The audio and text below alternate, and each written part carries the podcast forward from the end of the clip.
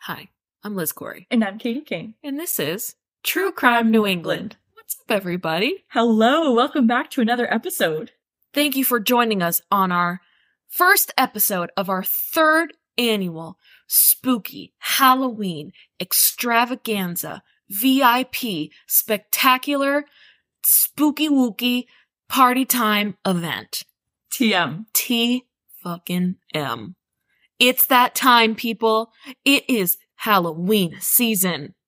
We are obviously so excited, as we always are. But, you know, the weather's getting crisp. This is the first Thursday of October. Woo! So if you've been with us for a while, you already know what time it is. If you haven't been with us for a while, uh, where have you been? Welcome. And after you're done listening to this episode, go back to our other spooky Halloween spectacular extravaganza VIP love Halloween spooky time TM episodes. Cause you'll get a whole bunch of that. But even better, and for full episodes, because when it's October, we get down and spooky. That's right. Halloween season, we kind of break all true crime rules and we allow ourselves to have a little bit of fun. Hell yeah. And we keep it in New England, of course. Absolutely. And I'm sorry, but New England has some really great ghost stories, Mhm. historical cases. I mean, we've done two separate cases out of the Conjuring movies that have happened in New England. And there's more. And there's more we could do. The Salem witch trials, of course. Lizzie Borden. Borden was another really good one. I mean, New England just, we eat that shit up. Absolutely. And today is no different. I mean, as you can tell by the title, there's a haunted tunnel that we're talking about. A haunted tunnel? What could that ever mean? but it does still stick with our true crime podcast because there is a murder, there's deaths, Oh, yeah. there's just more spooky stuff going It's- on. just a little spooky. But despite the spookiness of this episode, can you feel the chill of the crisp autumn air? Can you hear the howling of the coyotes and the wolves in the background? Do you feel the cobwebs on your skin? No? It's because we haven't gotten into it yet. But as we always do, we will start off with how we start off, and that's our business. Before we begin our spooky Halloween extra extra fun party time extravaganza TM episode, we'll start off with a little bit of an update. It's that time. Swear jar total and our next organization. You heard it. You're here for it. Let's count up how we did last time. Katie, you want to give us a little recap? Oh, I sure will. Okay. So, the organization that we will be donating the funds to, that we will tell you the total for in just a hot second, is the Vermont Main Street Flood Recovery Fund. Yes. that is supporting Vermont's small businesses that have been impacted by the flooding over this past summer in July. Yeah. If you guys have been keeping up, awesome. Half of Vermont was like wiped off the map with these historic floods. Really, really devastating. I mean, they're still cleaning everything up. Farmers, especially, Yeah. had their fields just underwater. Yeah, it was awful. And there was a picture, Main Street in one of the Vermont towns. There was someone kayaking down Yeah. the street. I mean, small businesses were just really, really, really impacted. I mean, they have to clean everything up. Floods mm-hmm. are devastating. Yeah. Mold, damage, the shit that's in the floodwaters, equipment replacement, electric, da- just so devastating. Yeah. So we are donating our funds to them. Liz. Ah!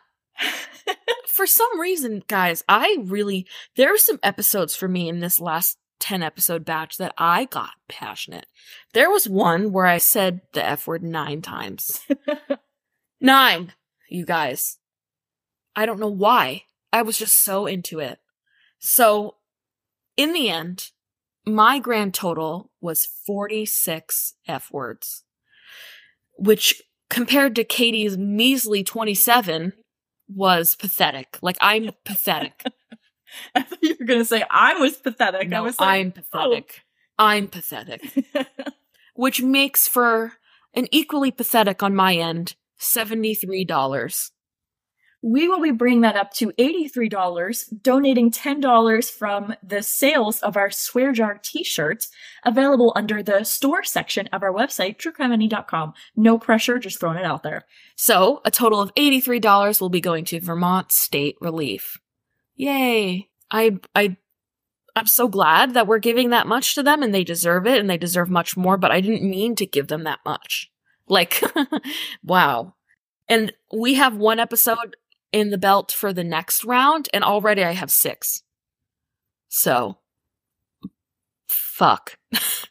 but it's looking really good for our next organization. And Liz, you chose this one. And when you were, you were like, oh, Katie, I, I know it's not based only in New England, but you know, it's really to true crime. And, and I was reading about it. I, my jaw hit the floor. I was like, this is genius. I'm so excited.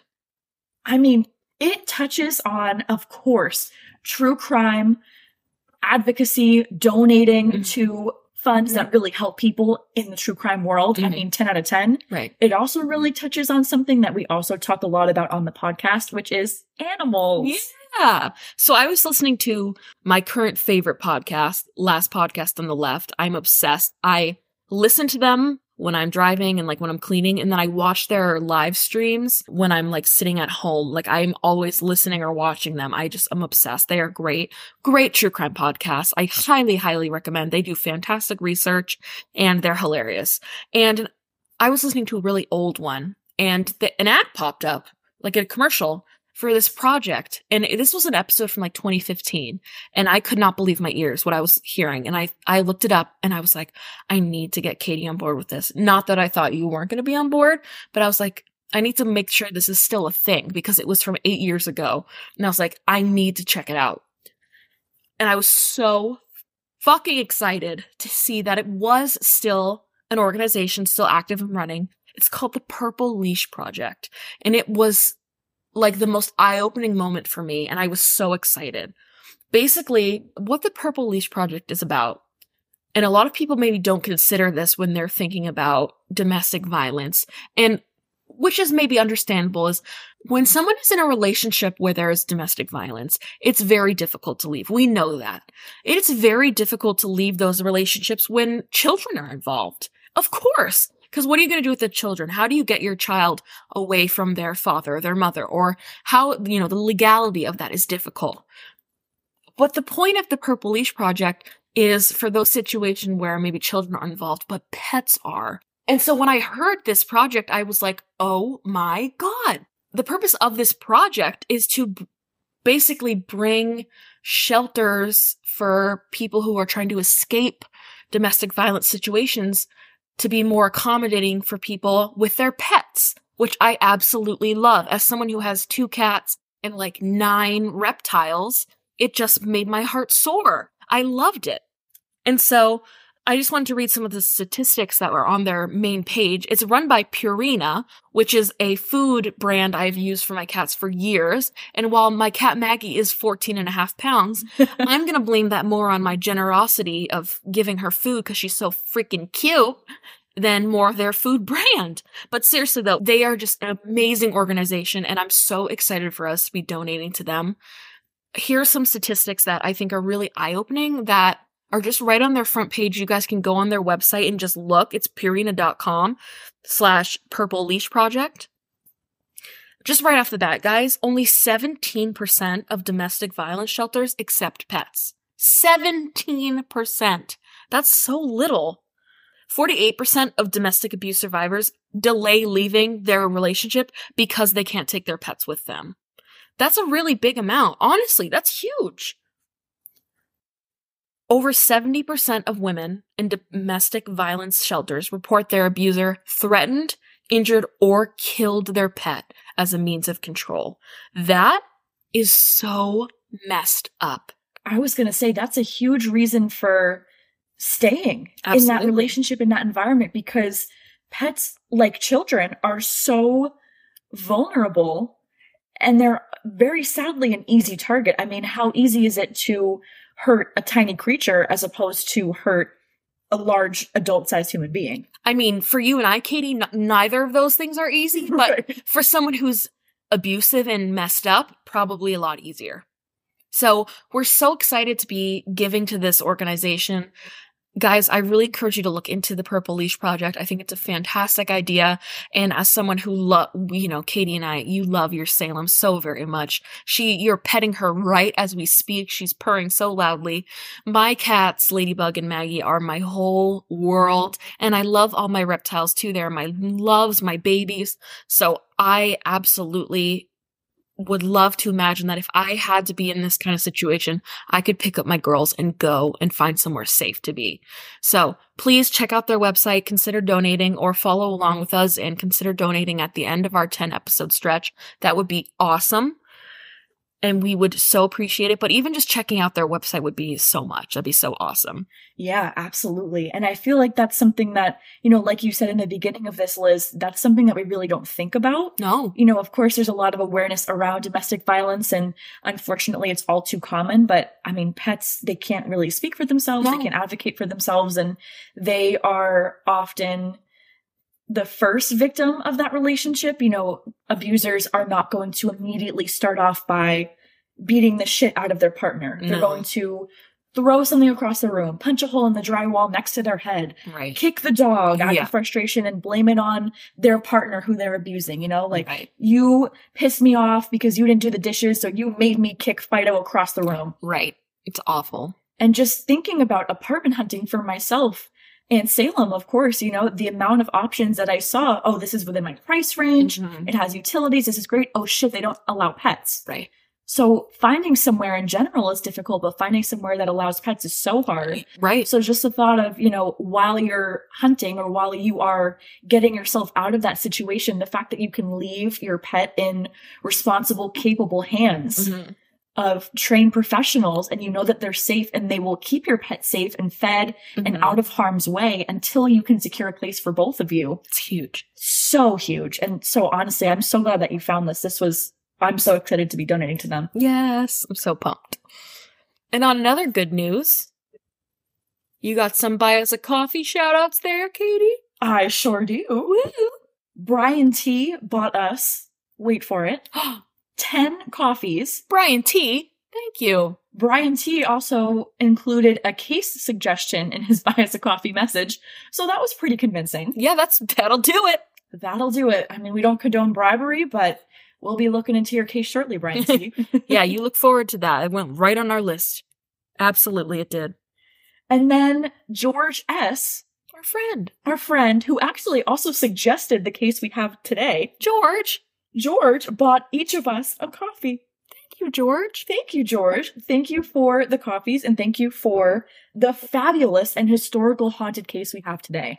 We are pumped. This is a great story to start off our spooky Halloween series with.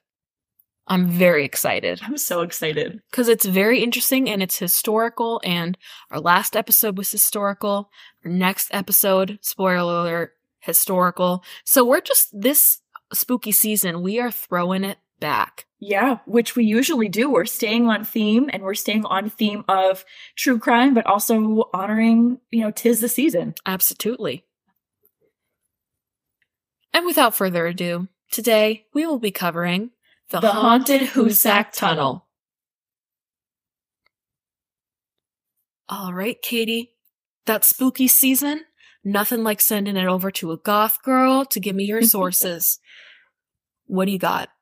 I had to start it off Wikipedia. Okay. Wikipedia. The accuracy is debatable. it's not my only source. Sure. You know it's going to be a big boy of a case when you start off with Wikipedia. Yeah, if it has a Wikipedia page, it's a big one. Exactly. Absolutely. And it's just tradition at this point. Honestly. As well as information from journeysandjaunts.com, New England Historical Society, which we also used on our last episode. Yeah. Thank you guys very much. Museumhack.com and AmericanHauntingsInk.com. Cool. I too used AmericanHauntingsInk.com. I used HoosacTunnel.net. Ooh. It had its own website. Very neat. I used Morbid Curiosity, which was spelled with a K, Curiosity. I used the New England Historical Society. Thank you very much, you guys. And I used a website called anomalien.com. It was kind of like a blog. Wow. I know. Very interesting. Guys, it wouldn't be a true historical episode of the haunted variety if I didn't take you back with a little lecture, a little sit down, take a listen as I bring you to the start. The origin stories of the Hoosac Tunnel. Because it wasn't always haunted. At one point, it merely was the construction of a tunnel. As who among us? We all start out as a construction of a tunnel, do we not? In a way, aren't we all just a tunnel? The Hoosac Tunnel is a four and three fourth mile long railroad tunnel that was blasted from underneath the Hoosac Mountain, which lies between the Deerfield River and the Hoosic River in Massachusetts. It's kind of debated as like the actual town. Florida, Massachusetts, North Adams, Massachusetts, that area. It was initially planned to be a tunneled canal, and those behind the construction of the railroad opted for a train system. It was kind of like, oh, let's do the canal. That's cool and hip. And then as they were planning it, the steam locomotive kind of started to make its way into popularity, and they were like, let's kind of switch it up and do that instead. It was like the 1850s, late 1840s. So they were like, okay, this is better. It's faster. Let's do this. It was going to get everything, including tools, materials, everything, point A, point B, way faster. So they were like, screw the canal. We're going to do locomotive. And that was great.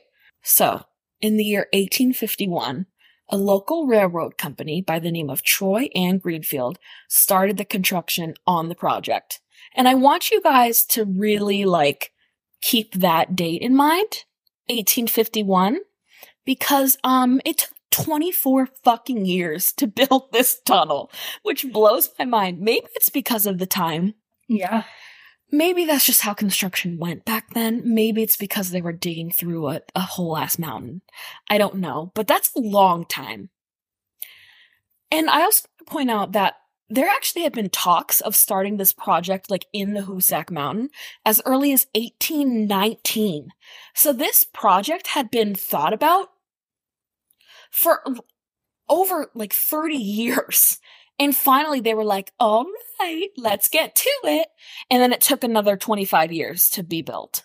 yeah. They must have treasured this tunnel as their baby because seriously, it took their whole lives. And I'm sure some people didn't even live long enough to see it come through to its fruition, as we will see, actually. Yeah. It actually, this tunnel was the second longest tunnel in the world Which is crazy. And the longest tunnel in North America until 1916. Wow. It took them so long to get that bitch built that the Civil War started and ended. and they were literally still chipping away, chipping away Yeah. at the tunnel. Their estimated budget was about $2 million. The tunnel was completed in all of its glory, like you said, Liz, in 1875. $21 million later. That is so much money. For back then, Yeah. that's nuts. And I, I can't believe that the Civil War started and ended in that time. That's honestly kind of hilarious. yeah. like, what? Why even bother at that point? New England is known for granite as well as deposits of big ass rocks. I mean, if you go back in history, we basically were carved out by glaciers. Right. So there's a lot of, I mean, our mountains, that's how it all was carved out. Right. So the tunnel was aptly named because Hoosac is an Algonquian word meaning place of stones. Nice. I didn't know that. From start to finish, they excavated 2 million tons of rock. Holy shit. Tons. That's a two million tons? Tons. The Holy- unit. Tons. Mm-hmm. Wow. Crazy. That's a lot. Wow. And, you know, two million tons of rock is a lot. But at what cost? Not 22 or 21 million dollars. Yes, technically speaking, that is monetarily the cost. How about the lives of over 200 men? How does that sound? A lot more expensive. Because with inflation, 200 men is really like 400 men in today's uh, loss of life, if you think about it. And these men died from all sorts of different causes fire, explosion, tunnel collapses, oh, and murder. Dun dun. The tunnel quickly was named the Bloody Pit. Dun dun. Very macabre. Isn't that crazy? Yeah. Yeah. I wouldn't want to work there. One of the reasons it took so long for the tunnel to be built was because, no, I mean, it was dangerous work conditions. And, you know, the fact that all of these tragic accidents were happening and all these accidents seem to leave behind more than just a resting place for these poor souls. It was more like these people were, I don't know, haunting the tunnel, reminding the people that uh, they were still there, they were still lurking, they were still working on the project, perhaps. And because of these certain incidents, perhaps, and the fear of the locals, the project often stalled because there were several times where a lot of the workers just kind of walked away due to fear. And today, we're going to tell you about a few of those incidents. And God, are they creepy and a little murderous at, at points. On March 20th, 1865, three so called explosive experts, I don't know if those existed at the time, but yeah, sure. That's what they were called. probably self proclaimed, Right. attempted to use nitroglycerin, yes, the same thing you take if you're having chest pain, to blow up some of the rock and speed up the construction. Which honestly was good because before they were using black powder, which was effective, but this nitroglycerin made much larger dents in the mountain, which was way more effective for them. So that's great. But now we know that it just helped their hearts a little bit. Ned Brinkman, Billy Nash, and Ringo Kelly primed the charge to prep for the explosion and took off sprinting to the safety bunker. It was actually Ringo that had been the one to set off the explosion himself. You know, in my mind, it's like in a cartoon where they have that big box with the lever and he pulls down on the lever and it, the wire connects and then boom. Right, right, That was what was going on in my head. right. So Ringo was the one to make the explosion go boom. Right. And I think they'd done this before.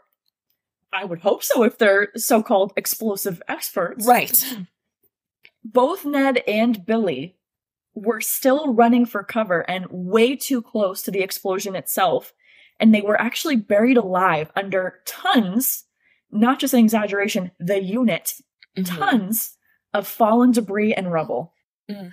It was actually rumored that Ringo might have done this intentionally. Right. And so this is really like e- even if it was an accident, you know, just hearing that you murdered two of your coworkers and people think you did it on purpose, Not going to be popular with the locals. and that's really sad. Like yeah. what if you're feeling so guilty it was an Right. accident and oh my god, this is so awful. Right. They both died traumatic deaths because of me, like I literally Right. killed these people. Mhm. And then people are gossiping and saying that I did it intentionally. And it was hard to tell too at that point if they had died from being crushed or if they were trapped in there. Like it was so unknown. And of course, with the, what they probably had no idea at this point, but what we know, there might have been poisonous gas or suffocating gas in there that could have killed them. Like they could have been killed in a lot of different ways. So it was tragic in so many different aspects. So to be really responsible for that must have been really really fucking terrible for him. Just a few days after this incident, Ringo disappeared. His body wasn't found until over a year later, 10 days later after this explosive incident, Mm. on March 30th, 1866. He was found two miles inside the tunnel Mm. in almost the exact same area of the explosion where Ned and Billy had been killed. Yeah. Ringo had been strangled. Which is so crazy. Like what? Where did that where did that come from? Who strangled Ringo? And I, I think, you know, obviously they eventually were able to get to the bodies of Brinkman and Nash and they were able to recover them and that's really sad. But so the fact that they found so much later Ringo's body in that same spot but he was strangled? What's up with that? Is that the murder that we're talking about? Who knows? Deputy Sheriff Charles F. Gibson estimated that Ringo had been murdered between midnight and 3:30 a.m. that morning, despite no one having seen or heard from him for a year. So weird. So I think that he just went off the grid because he was so guilty and distraught. Yeah. And then people were thinking too, well, you know, the police and the deputy, they really can't pinpoint any suspects. I mean, they know the time of death ish, they know the cause of death, and they have no idea who could have done this. And so rumors very quickly began to fly. He was found almost in the exact location where the other two bodies were found. Mm-hmm. He had contributed to their deaths in some way, shape, or form, whether accidental or intentional. What if the spirits of Ned Brinkman and Billy Nash had lured him to the tunnel and then their ghostly, cold hands strangled him as revenge? Which is, you know, back then maybe what happened, or that was the story. And so, of course, now this was the gossip. This was the rumor. And so everyone thought it was cursed now. And so people literally were walking off the job because they were like, yeah, nope, I'm not working at a haunted tunnel where somebody was murdered. Of course, these people thought that maybe Ringo Kelly was murdered by these spirits. And if you believe that, that's pretty scary. I don't know if I would want to work there either. Not gonna lie. Cause these people, they had crazy hours. They were working there early in the morning till late at night, you know, by lantern or flame, you know, so that's creepy. I'll give it to you. That's pretty creepy. I wouldn't want to work there either. No. No. In 1868, a cavalry officer and mechanical engineer named Paul Travers arrived to tour and examine the tunnel. He had received a letter from someone at the construction company asking him to come out and do an inspection because of, quote, all of the strange noises coming from inside. The miners, quote, complained constantly of hearing a man's voice cry out in agony, hmm. and they began refusing to so much as set foot inside the tunnel after dark. Even though the men were assured that the sounds were from, you know, the wind, rocks settling, you're chipping away inside a mountain. I mean, they're Right. miners, you know, canary in a coal mine. Right. If the canary stops singing, you need to get the fuck out of there because of the buildup of toxic gases oh. from all of the rock. Right. So they're thinking, you know, gases are shifting and rocks and you're inside a mountain and it makes noises and, you know, it's probably just that. And they were like, no, no, I'm walking out of here.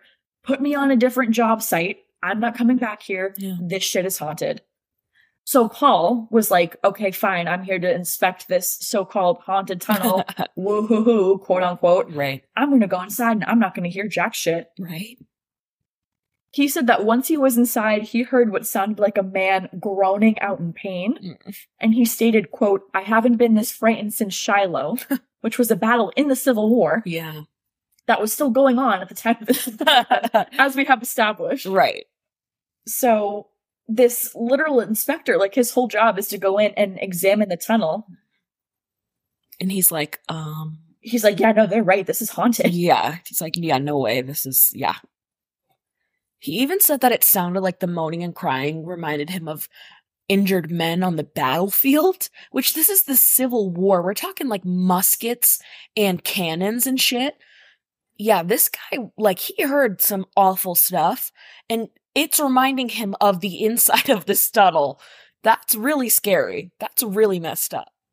So, when you have a really burly, muscular Civil War officer being like, yeah, nope, to a tunnel, you trust that burly Civil War officer. You do. And despite hearing all these loud, mournful cries, you know, the men would lift up their lamps, their lanterns, their torches, whatever, and they would run out through the tunnel that was so eerie and creepy, but they wouldn't see anyone. It was empty. There was no workers. There was no ghosts, whatever. They didn't see anything. So that made it even more creepy for them. Later, Travers wrote a letter and he theorized that the spirits were none other than Brinkman and Nash, who had been killed in that explosion, and that he thought that maybe they were looking to hunt down none other than Ringo Kelly, and that even though they had already probably were the ones that had killed him, they were hunting down his spirit even in the afterlife. Which is like crazy revenge, man. Like you got him. Like you did it. All done. there is another event in the Hoosac Tunnel history that was caused by man, but this time it can be almost assured that it was accidental and not intentional we can't really be so sure about that as far as it goes with Ringo Kelly. On October 17th, 1868, 13 men were on a construction crew that descended into what was called the central shaft of the Hoosac Tunnel. There had been men coming in and tunneling from both east and west sides, and these 13 guys were basically making this like central shaft in the middle, obviously because it was central, to ventilate the tunnel and above this central shaft sat this building, very, you know, like a makeshift building that was essentially a storage room, which was literally full, stocked full of flammable materials. Any material that could catch on fire, it was held in this building. And this building was also really important because it was also a surface pumping station, mm. which we'll talk more about the purpose that that served in a second. But no, like you said, Liz, it, this building is just floor to ceiling with oil, power lamps, literal explosives, gasoline, and honestly, probably kindling. Right. Like it was a recipe for actual disaster. Right. Four men were inside the building, you know, operating, doing their job, when a spark from the shaft, mm. which was not uncommon given that you're literally hanging out releasing toxic gas and fumes from inside rock. Right. This spark set off an explosion and traveled up the shaft up into the building. Yeah. And because the building was, as we just said, littered with gasoline, actual explosives. Literally everything you can think of. Everything you can think of. Probably dry newspaper, mm-hmm. like gunpowder, oil, like power lamps, literally probably tree stumps, like literally everything. Matches. Literally. It's nuts. The four men working inside were able to evacuate, but they couldn't safely get inside the building to bring up the 13 men yeah. now trapped down in the shaft almost 600 feet below ground. That's a, such a far way. That's, oh my God. Yeah. And so they're trying frantically to put out this fire, but all of the stuff inside is just fueling the flames. And then the building ended up collapsing in on itself and into the shaft, filling the shaft with tools, yeah, debris, mm-hmm. remnants of equipment, pieces of explosive, like yeah. actually everything. And it was so just really, really tragic. Yeah. And so now there was all this debris and then fire on top of it. It was just a mess. Several days later, once the fire had kind of died down enough, a miner named Mallory was lowered down into the shaft by way of rope and bucket, which I found entertaining. He was sent down to look for any sort of survivor. And fun fact, unfun fact, before he went down, he actually wrote out his will, which should show you how dangerous this simple mission was. So when Mallory was sent down, you know, he was sent down, blah, blah. And when he, they pulled him back up, he was nearly unconscious. The reason he was nearly unconscious was because of all the fumes that had been released that were created down because of the explosion.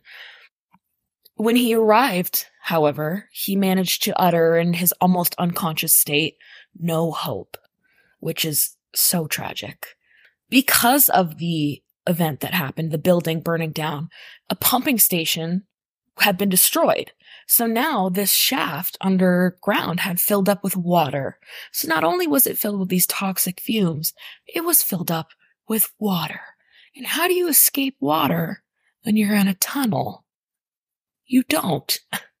Spoiler alert, you do not.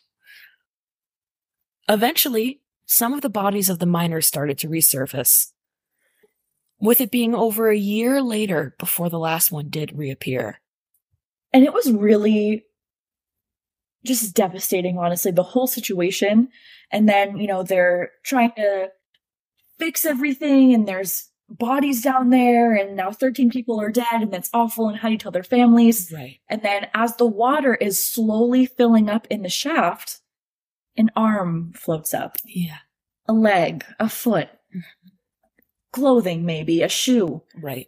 Gradually, over the next year, remains were just being lifted up to the surface by this water. Ugh. And then when the last body was retrieved, it actually was the last several bodies, it was discovered because this raft like thing floated up. And they realized that even though, you know, the minor, not minor in age, but minor in job, Right. Was lower down and he came up and said no hope and he couldn't breathe. And, Mhm. you know, they were thinking everybody had to have died pretty instantly. Yeah. It was discovered that they had survived down there for quite some time Yeah. long enough to build a raft Yeah. to try to float up to the top. But eventually they all died from asphyxiation, which is a really hard way to go as is. right. but when you are building a raft and you have hope of survival and everyone around you is slowly starting to asphyxiate as the chemicals build up around you and the water is floating and it's cold and it's dark Yeah. and you're running out of oxygen, Right. yeah, that's a really horrific way to go. Uh, it was determined that they actually died from suffocation caused by the vapors of something called naphtha gas, which is naphtha is actually an essential part of what makes up plastic. So that was something that it makes more sense now because they were breathing in basically like plastic air, which is terrible. And of course, like you said, it's dark, it's damp. They build a raft. They're watching their friends and their coworkers suffocate. That must be so horrifying. Probably by the light of a kerosene lantern. Yeah. Oh, God. Yeah. Awful stuff. While the miners were still in the shaft, like there were still bodies that were needed to be recovered, they still hadn't resurfaced. There were reports from locals around town and construction workers that were still working at the site that there were like vague shapes and muffled wails that were heard and seen around the site. And those who were still working on the tunnel claimed that they would see ghosts of the 13 men carrying around shovels, often surrounded by mist or snow. And that spooky part, you'll never guess, guys. When the spirits would disappear, there would be no footprints left in the snow. Dun, dun. Ooh. Interestingly enough, though, when the blast of the bodies were finally recovered and subsequently buried, you know, laid to rest, the other miners stopped seeing these bizarre visitors. Ooh, spooky. That's crazy. Four years after the explosion incident, the second one, with the 13 men, Right. On June 25th, 1872, Dr. Clifford Owens and Drilling Operations Superintendent James McKinstry entered the Hoosac Tunnel at 11:30 p.m. of all times. Perfect time to go into a haunted tunnel. I guess it's better than like 3 a.m., but I guess if I had to choose, I'd go at 11 p.m. Sure. they were hearing a lot of gossip and commotion about how the tunnel was, for lack of a historical term, haunted as fuck. sure. As Dr. Clifford was a man of science and reason, he determined that the tunnel was fine and that people were just hearing the wind or rocks settling with the shift of gases, etc., etc. Right. After his nighttime excursion into the tunnel, he wrote, quote, We had traveled about two full miles into the shaft, which, might I remind you people, is the same two mile distance that Rango Kelly was found murdered and his two coworkers were killed by being buried alive Right. when we finally halted to rest. Except for the dim, smoky light cast by our lamps, the place was as cold as dark as a tomb. James and I stood there talking for a minute or two and were just about to turn back when suddenly I heard a strange, mournful sound. It was just as if someone or something was suffering great pain. The next thing I saw was a dim light coming along the tunnel from a westerly direction. At first, I believed probably a workman with a lantern. Yet, as the light grew closer, it took on a strange blue color and appeared to change shape almost into the form of a human being without a head. Ugh. The light seemed to be floating along about a foot or two above the tunnel floor. In the next instant, it felt as if the temperature had suddenly dropped and a cold, icy chill ran up and down my spine. Wow. The headless form came so close that I could have reached out and touched it, but I was too terrified to move. For what seemed like an eternity, McKinstry and I stood there gaping at the headless thing like two wooden Indians. The blue light remained motionless for a few seconds as if it were actually looking us over, then floated off toward the east end of the shaft and vanished into thin air. I am above all a realist, nor am I prone to repeating gossip and wild tales that defy a reasonable explanation. However, in all truth, I cannot deny what James McKinstry and I witnessed with our own eyes. Wow. That's powerful. Damn. He's a believer now. Yeah, he is. Damn. On October 16th, 1874, a local hunter who was fairly well known in the small community completely vanished. It wasn't until three days later when a search party that had been looking for him finally found him. Frank Webster was found stumbling along the banks of the Deerfield River not too far from the Hoosac Mountain and where the tunnel had been in its final years of construction. When they found him, he was very obviously in a complete state of shock as he was mumbling and he was falling over. He looked drunk, really, it sounds like and he wasn't making literally any sense. When they finally were able to like calm him down and like be like, okay, Frank, what's going on, buddy? Like, you've been gone for three days. What happened? He told those who found him that he was walking near the Hoosac tunnel.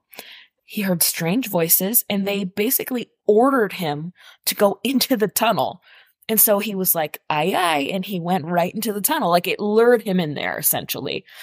And he claims that he saw ghostly figures and they were wandering around him, floating past him. Obviously, they were like ghostly.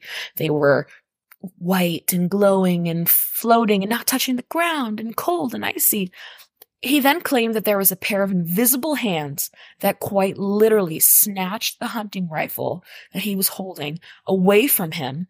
And then supposedly these hands beat him with his own rifle, which I thought was kind of silly, but he doesn't he claims he doesn't remember it, but at some point he leaves the tunnel. He gets out of there somehow. And people thought this was kind of crazy. They were like, okay, Frank, this might be a little bizarre.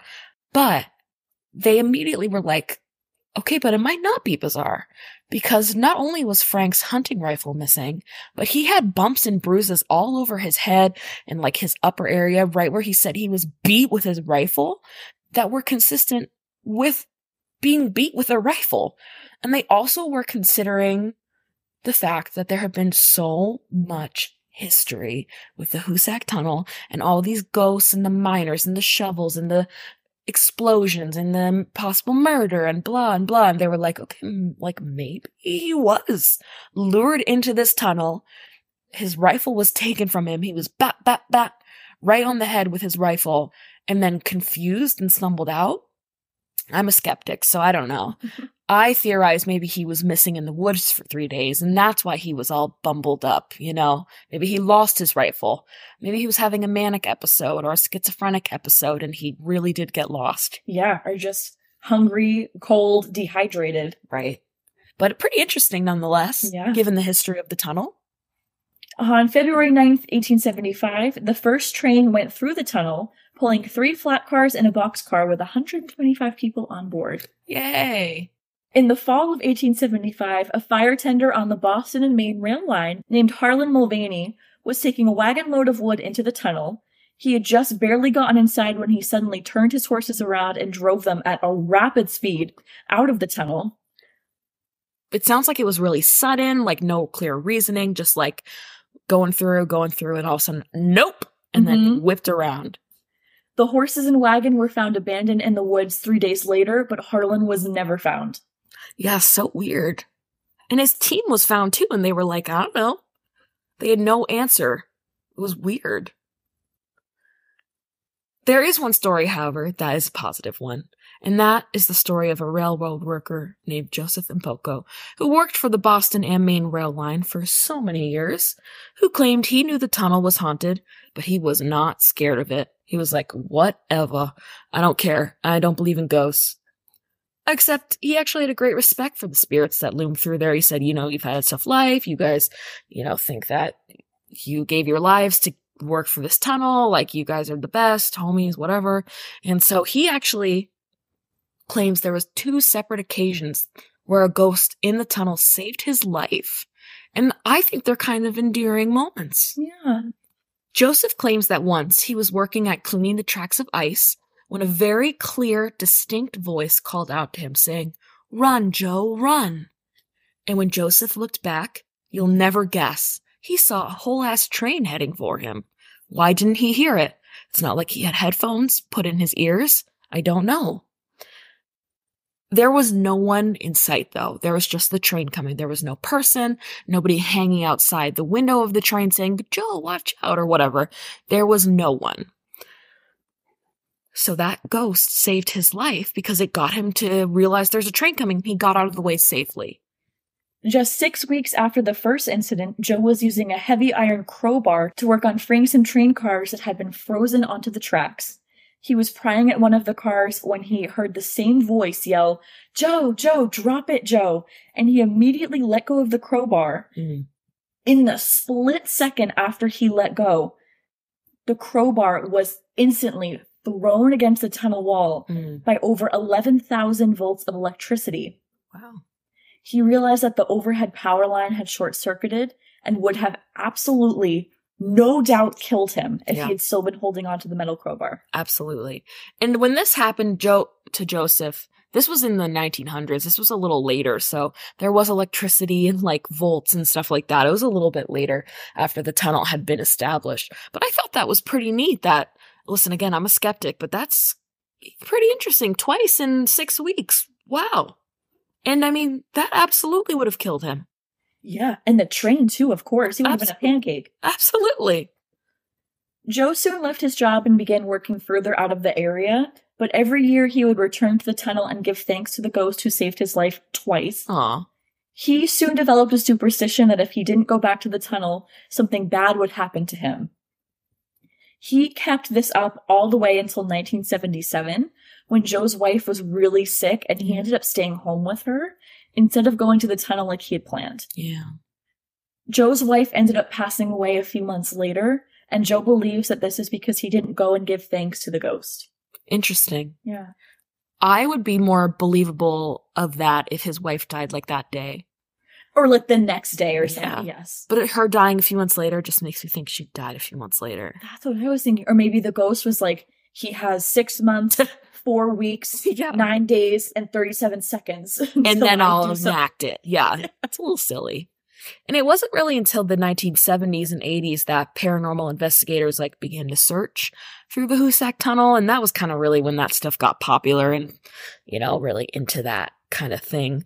Um, looking for spirits and ghosts, trying to find the souls of the unfortunate miners who met their fate, not only in the accidents we talked about, but there were a whole bunch of other men who died just from explosions and, you know, debris falling and just workplace accidents that don't happen these days because there are safety regulations and also because this workplace was just really dangerous in general. So people still think to this day that it's very haunted and it may very well be, but I don't know. You guys have to decide for yourself. Part-time ghost hunter Allie Allmaker wrote that she went to the tunnel with a railroad official in 1984. She said she had the sensation of someone standing really close to her. Mm. She also said that several students from North Adams State College visited the tunnel one night and left a tape recorder running in the shaft, Mm, the very same shaft where the 13 people had passed. interesting. They left it there, and when they came back and played it after, they heard what sounded like multiple muffled human voices. Interesting. The Hoosac Tunnel is clearly very well documented with its spooky occurrences and multiple ghost sightings. And, you know, there also was a murder that took place in there, which is, you know, the Right. essence of true crime. There's an unsolved murder. And because it was the 1800s, people were thinking, oh shit, the vengeful spirits. Absolutely. And just all of the shit that went down, just the really bad luck, Mhm. all of the deaths. I mean, the tunnel in total took 200 lives right. that we know of. I mean, I'm sure that some people went in and didn't come out and they might not have been as well documented. Right? Absolutely. Absolutely. So, guys, we obviously want to know what you think. Do you believe in ghosts? A. Do you think the Hoosac Tunnel is haunted? We want to hear your opinions. So please tell us what you think. Find us on our Instagram and Twitter at TrueCrimeNE. All lowercase. Or you can send us an email with your thoughts and your feelings regarding this episode at truecrimene at gmail.com. We also, of course, have a website, truecrimene.com. You go to our handy dandy submission tool and use it to send us your questions, comments, concerns, thoughts about this case, other cases we have covered. If you would like to leave a suggestion, which we highly recommend, you can be anonymous if you so choose. You can leave your name if you so choose. If you do leave your name and we decide to cover the episode that you have suggested to us, you'll get a little shout out at the top of the episode.